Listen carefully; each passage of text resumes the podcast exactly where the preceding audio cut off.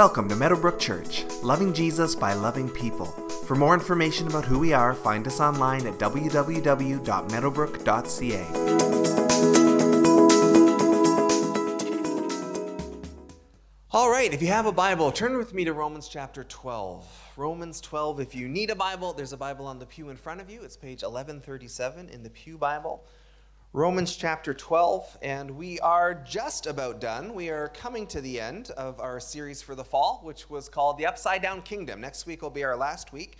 And we have been taking some time to talk about the kingdom of heaven and how when Jesus came, he taught us something a little different than even maybe what we traditionally think, where we tend to think of the kingdom of heaven is something we will get to one day. But Jesus, when he came, said, No, I'm building my kingdom now. The kingdom of heaven is here. The kingdom of heaven is starting on earth now. And if you follow after me, you are citizens of this kingdom.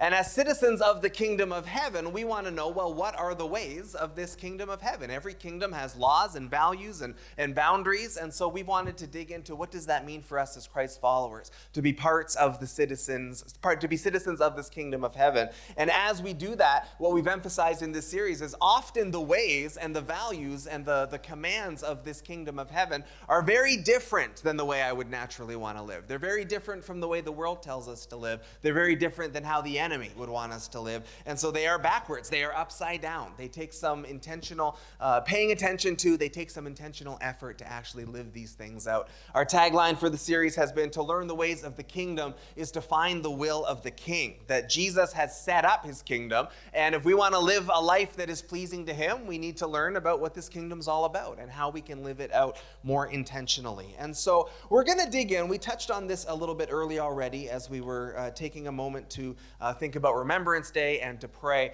Um, the topic of the sermon today is commonly called pacifism, and I'm not going to dig too deep into the theology of this today. We are an Anabaptist congregation, that is just our particular stream of the church. Uh, we don't think we're more right or better than anybody else, that's just where we are. And every church and every denomination makes choices on how they interpret certain things and how they believe about certain things. And so, Anabaptists from the beginning have always been pacifists, they have always been peacemakers, they have always emphasized that. So, I did a little mini series on this a couple of years ago, and the, the title of the sermon series was called Peacify because when we talk about pacifism, sometimes people think that means when stuff's going on, you just sit back. And that's actually the exact opposite of what pacifism means. We would say pacifism is not passive. To be a pacifist is to say there are certain things that I won't engage in, engage in when it comes to conflict, but I am actually going to actively and intentionally and sacrificially be a peacemaker. I am actually going to seek to actively and intentionally, and if need to be sacrificially, bring peace wherever there is conflict. So it's actually a very active word. And so the sermon series was called Peacify because we believe as Christ followers, we are called to peacify the world. We are to bring God's peace wherever we go. But I really dug in in that series. Those are the dates there if you want to look it up. Uh, I really dug into the theology there. We really dug into some of the tough questions around pacifism. Uh, what about in the Old Testament when God tells Israel to go to war? We engaged with some of those questions that come up. Um, but uh, so I'm not going to, I'm just throwing that up there as a reference. If you want to go deeper in the topic, you can look those up either on our website or on our podcast. They are all still there. And I'm not particularly emphasizing the, the war side of things today. Should a Christian take up arms? Uh, that's not really the point because for most of us, that is not our personal struggle. Lord willing, it never will be. Lord willing, we won't have to have to make that choice. But we are all called to be peacemakers. And there are lots of different conflicts that go on in our lives, not necessarily violent ones. There are conflicts in our families, in our marriages, in our churches, in our workplaces. We are called to be peacemakers wherever we go as followers of Jesus. And so, uh, not everyone in our church is on the same page on this particular topic. This would fall under what we call disputable matters. Uh, the whole body of Christ doesn't agree on this. Anabaptists are actually very much in the majority on, or in the minority on this one. But uh, this is where we land. And so when I grew up in the Pentecostal church, we would sometimes have people who would come and say, Well, I don't really believe in tongues or the gifts of the Spirit the way you do. And we would say, Well, that's okay. That's a disputable matter. We can agree to disagree on certain things. As long as you're okay with the fact that we do agree with that here, you are going to see the gifts of the Spirit here, and you're not going to be a force of division. You're not going to cause problems within the church about it. And we would say the same thing about pacifism. This is our statement of faith. This is what we believe. Not everybody believes it in the same way, and we have room for that as long as you're not going to be divisive and, and stir up problems about it and not get mad at me when I preach on it. Because uh, when I did this last series, some of you got mad at me, and, and there was an anger about it. Uh, for the first 300 years of the church, the church was undeniably pacifist. Undeniably uh, for the first 300 years. And then the Roman emperor had a conversion. He came to Jesus, and Christianity became the official religion of the Roman Empire. And now there's a problem because what happens when the emperor needs to go to war? What happens when all these people who just converted to Christianity, who are in this huge Roman army that's dominating the world, well, what are they supposed to do? And that's where Augustine and others began to come up with ideas like just war, that there are biblical times where someone might be able to go to war, uh, but they didn't talk about that up until that point. The early church was undeniably pacifist. Now we've gone so far the other way that it almost sounds offensive sometimes when people hear it for the first time. And so when I taught this last time, some people got kind of angry about it because they hadn't heard it before. They didn't realize that we felt that way here. And I just thought it was interesting. And I didn't exactly say it this way to people, the way I'm going to say it now, but I thought I'm teaching about peace and it's not making you very peaceful. So why do you think that is? Just something to think about. Why is anger the reaction when we talk about being peacemakers? And I think it's just, we're so far from it. Uh, it's just so far off our radar. We just don't talk about it enough. So, as we get going, I'm going to show you a video clip here. I showed it the last time in the last series, and it's from the movie Hacksaw Ridge, uh, which is on Netflix now if you haven't seen it. And it is the story of a pacifist, a Christian pacifist who signed up to serve in World War II. Uh, but he had the struggle of, as a pacifist, I don't believe I can kill. As a pacifist, I don't believe I can engage in violence. And yet there is evil that is trying to take over the world. So, what am I going to do? How am I going to, to navigate this? So, his name was Desmond Doss. And he wasn't an Anabaptist, he was a Seventh day Adventist, but he's coming from the same place, uh, biblically and theologically, as us. And his struggle of, I, I can't kill, I can't participate in this death and destruction, I can't contribute to it, but what can I do to stand up against evil? And so, in the scene we're about to see, he actually got court martialed because he wouldn't pick up a rifle. He wouldn't shoot his weapon. He says, I have signed up. I want to be a medic. I want to serve my country in that way, and I want to serve my brothers in that way. Uh, and they said, Well, even medics have to go through this combat training, and he just refused to pick up a rifle. And so, in the scene that we're about to see, he's actually being court martialed. He's on trial for refusing to obey an order to pick up his rifle. Play the clip. Come on. And when that movie came out, pacifists everywhere went, yes, that's the argument. What you just saw there in 90 seconds is the pacifist argument. We can't sit back and do nothing when evil is there in the world. We can't sit back in the face of aggression and death and destruction. We can't do nothing, but we also can't participate in that death and, destruction. Scripture says death is the last great enemy. We shouldn't help the enemy as followers of Jesus. In a world full of evil, sometimes streams of the church has says war is a necessary evil sometimes, and Anabaptists have just said, no, not for the Christ follower. There are other things we can do, but we're not going to participate in the evil. We're not going to contribute to it. And so he had a conviction that I can go and be a medic. And that's, that's the beauty of that, is that he's not a coward. He's not running away from the problem. He is not hanging back. I'm going to go right to the front lines. I'm going to be right in the middle of all of that danger. But when the world is ripping itself apart, I'm going to be there putting it back together.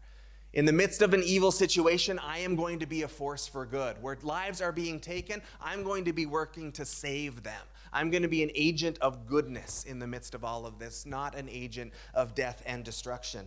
And so that's an upside down way to look at it. That's an upside down approach uh, to conflict. That's an upside down approach to uh, that sort of situation. And again, for most of us, uh, that is not going to probably be our struggle, Lord willing, about warfare, because that's not typically something uh, that is a part of our lives day to day. But as we're going through this, putting aside the warfare thing, just thinking about conflict in general uh, in that war scene, and there would be times where he was on the front lines and he was wounded and he was in danger. He said, In the midst of all of this, I am going to be a force for peace. I am going to intentionally and, and actively go and sacrificially give of myself to bring some goodness into this situation. So, even if war is not your particular struggle, in your marriages, in your workplaces, in your relationships, where there is conflict anywhere, where can we be intentionally and sacrificially? Sacrificially used of God to bring peace, to bring conflict down.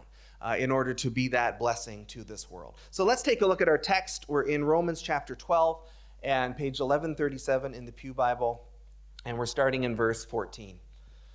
Bless those who persecute you, bless and do not curse. Rejoice with those who rejoice, mourn with those who mourn. Live in harmony with one another. Do not be proud, but be willing to associate with people of low position. Do not be conceited. Do not repay anyone evil for evil. Be careful to do what is right in the eyes of everyone. If it is possible, as far as it depends on you, live at peace with everyone. Do not take revenge, my dear friends, but leave room for God's wrath. For it is written, It is mine to avenge, I will repay, says the Lord. On the contrary, if your enemy is hungry, feed him. If he is thirsty, give him something to drink. In doing this, you will heap burning coals on his head. Do not be overcome by evil, but overcome evil with good. So, Paul is moving towards the end of his letter to the Romans, and as he often does, there's uh, in the letters there'll be a sort of a block of moral teaching that he often inserts as he's kind of getting ready for his final thoughts. And as you read through that list of everything that is going on, there's a lot in that passage that is upside down, right? There's a lot that seems backwards to maybe our natural inclination, the way we would naturally choose to approach something. Right from the top, starting in verse 14, bless those who persecute you, bless and do do not curse. And persecution, in the way that the Roman church would have felt it, is probably not the same for us as it was for them. At that time, persecution was not just uh, someone being cruel or someone calling them names. There was a very real risk of arrest, of torture, of death. This idea of throwing Christians to the lions, that was a real thing that happened. That was not a, an abstract thing. That was something that uh, they had such a low view of Christians in the Roman culture that they killed them without a problem. They were burned at the stake, they had their heads cut off they were crucified like Jesus was crucified. Persecution was a very real thing. It was a very real threat in a way that it probably isn't for us. And in that context, the word of the Lord is bless those who are doing that to you. Bless and do not curse. And when someone comes against us, the instinct is to curse, right? The instinct is to push back. But the call of Scripture, upside down, is no, you bless the ones who persecute you. And of course, that's never more clearly pictured than in Jesus, our Savior, who we are trying to follow. Who, when he's arrested, he doesn't raise his voice. When he is slandered, he doesn't slander back. When he is lied about, he keeps his mouth shut. And when he goes to the cross and is hanging there on the cross, being murdered for no reason, his response is, Father, forgive the ones who are doing this. Forgive them. Have mercy on them. Have compassion on them. Jesus lives this out for us and then says, Come follow me in this. So bless those who persecute you. Bless and don't curse. Rejoice with those who rejoice, verse 15. Mourn with those who mourn. And we maybe do that one a little more naturally, right? Someone's in mourning, there tends to be a rallying, right? Someone is, has lost a loved one or has gotten some bad news, and we tend to go there and we tend to support that. The rejoicing with those who rejoice is also good sometimes. Sometimes that's really easy to do, and, and if someone has good news, then we can often rejoice there. The challenge is sometimes uh, the person got the thing that I wanted, and I haven't gotten yet. And that's a little harder to rejoice in, perhaps. I've been married for a number of years. When someone else is getting married, it's amazing. Couldn't be happier for you. When I was a single man who really wanted to be married, and one of my friends got engaged, I was happy for them, but it came with a twinge of, ah. Oh, that's, that's what I want. My rejoicing wasn't as pure, maybe, as it could have been, because there was a bit of jealousy in there. Can we rejoice even when someone else is getting the thing that we wanted? And when someone's mourning, can we be there? Can we rush to that place of pain and wrap our arms around people and be with them in the middle of their mourning? Moving on to verse 16, we're going to move quick because there's lots to cover here. Live in harmony with one another. Do not be proud, but be willing to associate with people of low position do not be conceited. That uh, verse about low position can also be translated be willing to take the lowest task, be willing to take the lowest seat. Uh, and that's a theme we've come up with already in this series. We have touched on that a number of times from week one that Jesus, being in very nature God, lowered himself to become a servant, and we are to follow after his example. We are not to elevate ourselves, we are not to promote ourselves, we are to take the lowest spot, and we are to live in harmony with one another. We are to be people of harmony. And when you think about the reputation that Christians have in the world, it is not always that we are a peace loving, harmonious people. right? We fight with other Christians, we fight with other denominations, we are getting mad about the sin that we see, and we're just yelling at people all the time. And I know that's not actually true, but I think that is a bit of the reputation that we sometimes have. When Christians show up on the news, it's not always because they're doing really good, godly, Christ like things.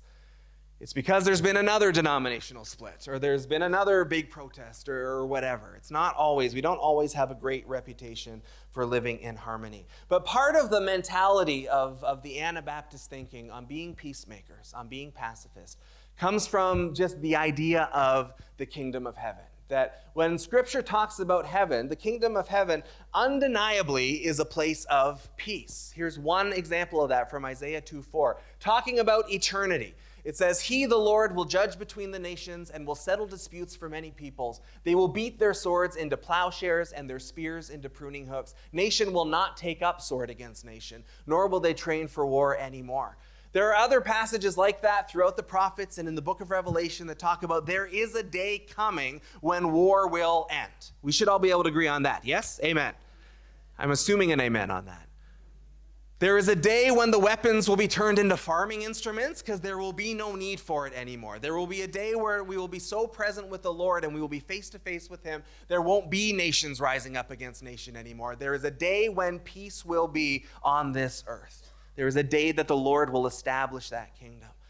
And so, what Anabaptists have looked at passages like that and said is okay, so the kingdom of heaven is a kingdom of peace that God is establishing a kingdom of peace. And like we've said throughout this whole series, well, let's not look at that as something that will happen one day. If we are citizens of the kingdom of peace, then we should start living out that peace now.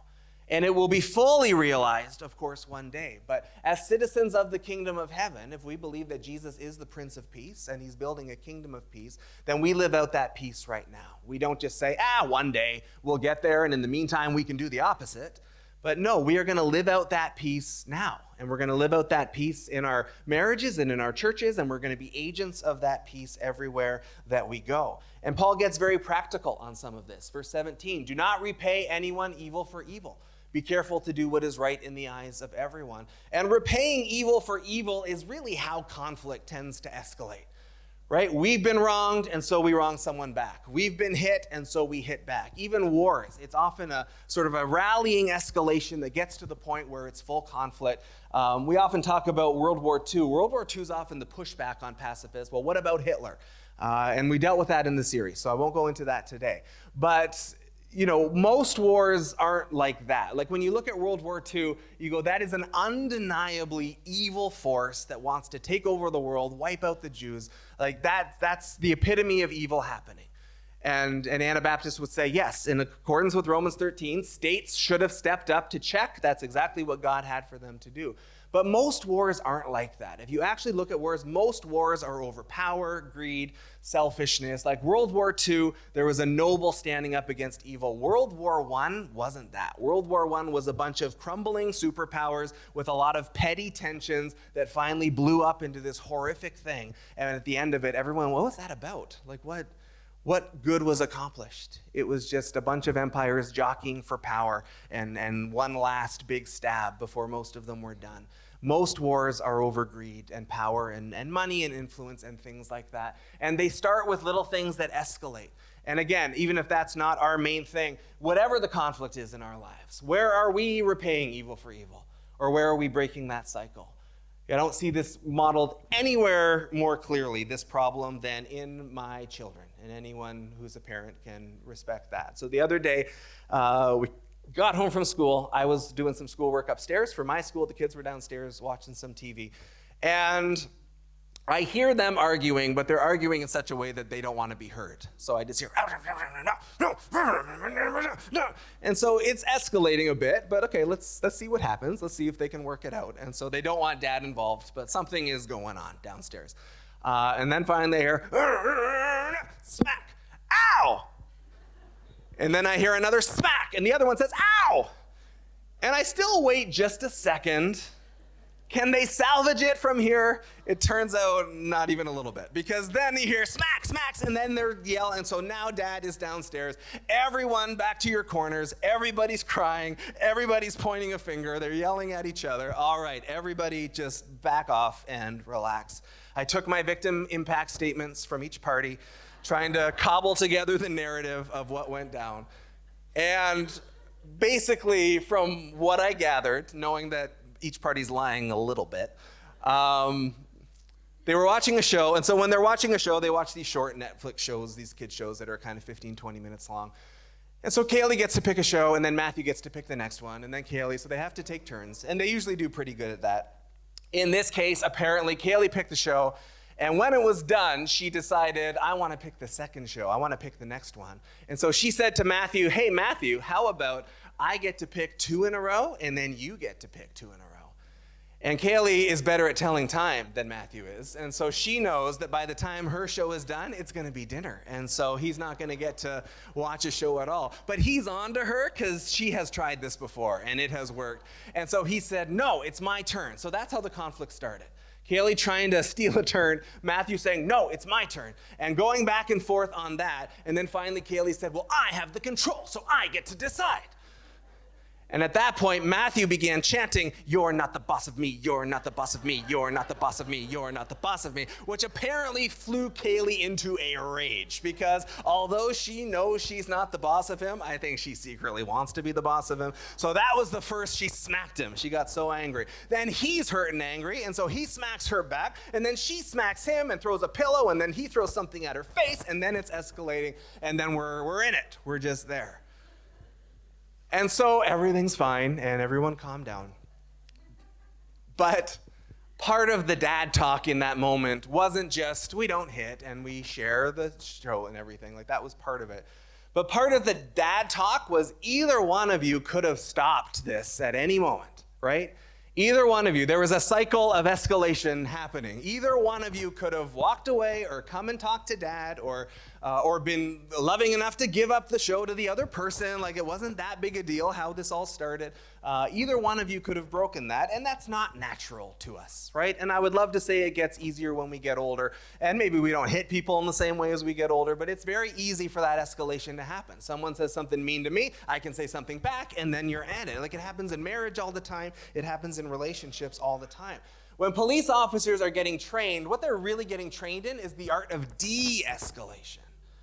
Because they're walking into all sorts of conflict all the time. They're walking into all sorts of stressful things where violence is sometimes present. And their job as police officers, what they train in primarily is de escalation. How do we calm this down? How do we stop the cycle of escalating tension? How do we stop the cycle of retaliation? How can we step in and stop that? Because again it would be nice to say we grow out of it but there's these things that happen to us that we we jump into early in life and we don't always grow out of them as we get older. But i think honestly and this will sound silly but i mean it as truth that a pretty good rule of thumb for us should be if a toddler would do that maybe i shouldn't do that. Is that too controversial if a toddler would do that, maybe I shouldn't. So, if a toddler would keep everything for themselves, maybe I should do the opposite of that. And if a toddler would hit someone who is bugging them and retaliate and escalate the conflict, maybe I should do the opposite of that. And if a toddler only thinks about themselves, maybe I should be different than that. And we call that maturing, right? We call that getting better. We call that growth. Uh, and I think lifelong journey of growing out of these natural instincts we have towards self-preservation and putting ourselves first and hurting those who hurt us. It's not natural to us. It's upside down to go the Jesus way on this stuff. Moving on to verse 18. If it is possible, as far as it depends on you, live at peace with everyone. And I love the way it's worded because it doesn't put more on us than we can carry. Because if it just said, be at peace with everyone, that's really hard because I can't control everyone. I can't control everyone else. And so there's a caveat in there as far as it depends on you. If you're in conflict with someone, you can't control what the other person does. You can't make them live at peace with you, but you can choose to be peaceful towards them. You can choose to live that out towards them. So, as far as it depends on you, as far as you are able, live at peace with everyone. Jesus would say in the Sermon on the Mount, Blessed are the peacemakers, for they shall be called children of God. Apparently, one of the things that marks us in this world as God's kids is that we are peacemakers, we are peace creators. We are agents of God's peace. We calm conflict. We are de escalators in our marriages and in our households and in our workplaces. We bring peace wherever we go. Now, it has often been commented that Jesus didn't say, Blessed are the peacekeepers, because sometimes in the name of keeping the peace, we hold back. We don't speak up when we should right? So sometimes being a peacemaker in the midst of conflict does mean we do have to enter into that conflict. Sometimes, in the name of being a peacekeeper, I can hang back. I can get very passive and say, Oh, I don't want to make things worse, so I'm just going to do nothing at all. And then we see evil that we don't speak up about, or we see action that we don't take an action on, right? We are called to be active peacemakers, not just peacekeepers who keep our mouth shut and are okay with everything carrying on. We are called to actively be agents of God's peace in the kingdom. Moving on to verse 19 Do not take revenge, my dear friends but leave room for God's wrath. For it is written, It is mine to avenge, I will repay, says the Lord.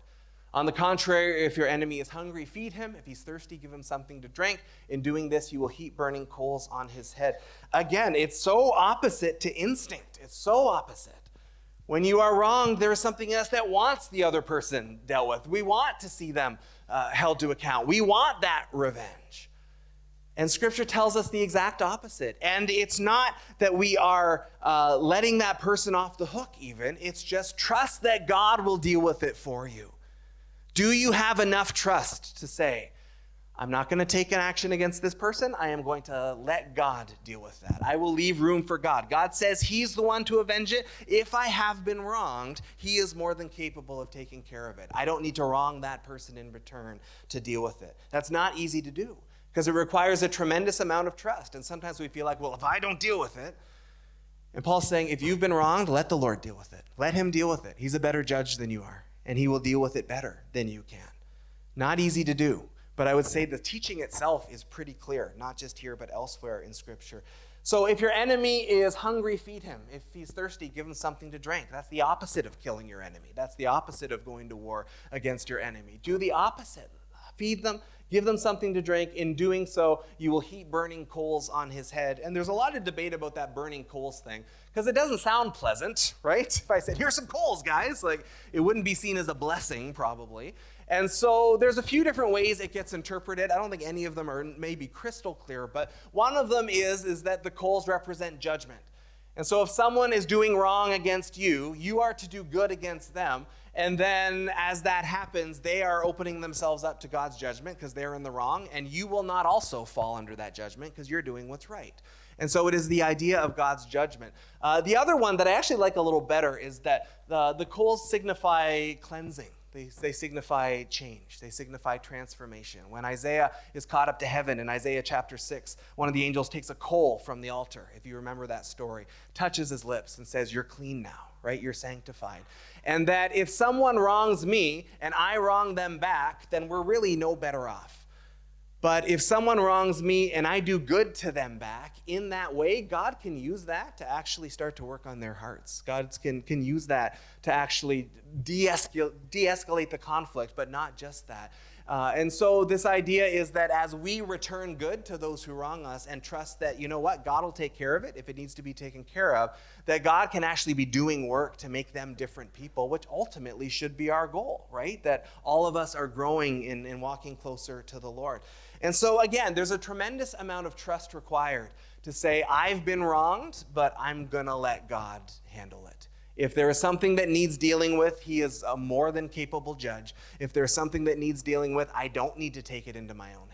I would add a couple of caveats into this that if you are in any situation where you are unsafe, if there's any situation where uh, you are just over your head in that way, you are not required to stay there, and that is that is time to get out. That is time to take that action. If there's anything illegal going on or anything major, that's not time just to sit back and say, well, maybe God will deal with it. You, I think biblically, you are released in those situations. Jesus said to the apostles, when the persecutors are coming, uh, run.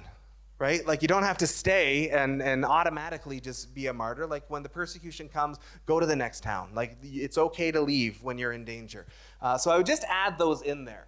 But other than that, if it's, you know, people are hurting us with words or, or whatever it is, that we say, can I trust God enough that He will avenge me if I need it? And sometimes in those times in my life when I have felt wronged, in retrospect, I look back and went like, ah, I wasn't really wronged. I was just mad. I wasn't that wronged, even if it was a little bit, or, or I was wronged, but I was equally wrong. Like sometimes you have those moments, but the times in my life where there was legitimate wrong going on, God's way better at dealing with that than I am, because He's always going to deal with it perfectly. Can we trust Him enough to do that? Last verse, verse 21 Do not be overcome by evil, but overcome evil with good. That was Desmond Doss's heart as he went into war as a medic. I'm going to do good in the midst of all of this evil. And so, when we are thinking about all these things, just as a challenge as we go our separate ways today, that when we are wronged, when we are hurt, when we are attacked, when we are persecuted, when, when conflict is there, when all of these things are going on, there's a very natural desire to retaliate. There is a natural desire to hurt those who hurt us. There is a natural desire to get defensive and defend ourselves. But to ask ourselves the question when we're in those moments, whatever has been done to us, what's the godly opposite thing for me to do? Whatever was done to me, what is the godly opposite thing to do? And then to actually have the faith to step out and do that. What's the godly opposite thing? What's the good thing to do to push back against this evil? We don't want to participate in it. We don't want to participate in slander. We don't want to participate in hurt. We don't want to participate in conflict. So, when those things are happening to us, when we see those things around us, how are we going to push back on that? What's an action we can take to bring peace to that situation, to bring goodness to that situation, to bring blessing to the one who is doing that thing to me? And again, Jesus shows us how to do this. He responds with blessing in everything he goes through at the cross. He responds with mercy to those who are doing the killing of him in that moment. Everything about this teaching is upside down. Maybe more than any other week we've looked at in this series. Everything about it is upside down. Almost every verse we read, there's something in there that seems the exact opposite to all of our natural instincts or how the world would tell us to live. But we are called to be conflict enders, we are called to be peacemakers in our lives. And so, what does that look like? It's going to take some wrestling through because it's so not natural to us, but to look around and say, where can I actually do that? Come on up, worship team. We're just about done. If you have questions about the message at all, and last time I talked about pacifism, there were a bunch. Uh, so please feel free to make use of our email address here, questions at meadowbrook.ca. I'll be happy to take some time to keep chatting about this with any of you. So, practical application as we go about our week, as we leave in a few minutes, is to take a look around where is there conflict involving me? Where am I in conflict in my life? Is there any relationship that needs to be reconciled? Is there any place that healing needs to happen? And what might a godly step be towards that in that scenario? And beyond just the ones that we are personally connected to, to look around us. Where is there conflict around us? Where is there conflict in our workplace or in our school or, or in our church or in our family? Where can I go and actively be a peacemaker, a peace creator? Where can I be an agent of the Prince of Peace who is building a kingdom of peace here on earth? Where can I help advance that kingdom of peace? What action can I take to help bring peace to this conflict? And then to actually have the boldness to do it and just trust that that is something that the Lord wants us to do. And where can we actually actually take that step. Would you stand with me, please, as we get ready to close and worship? The words will be up on the screen, and we encourage you to sing along with us.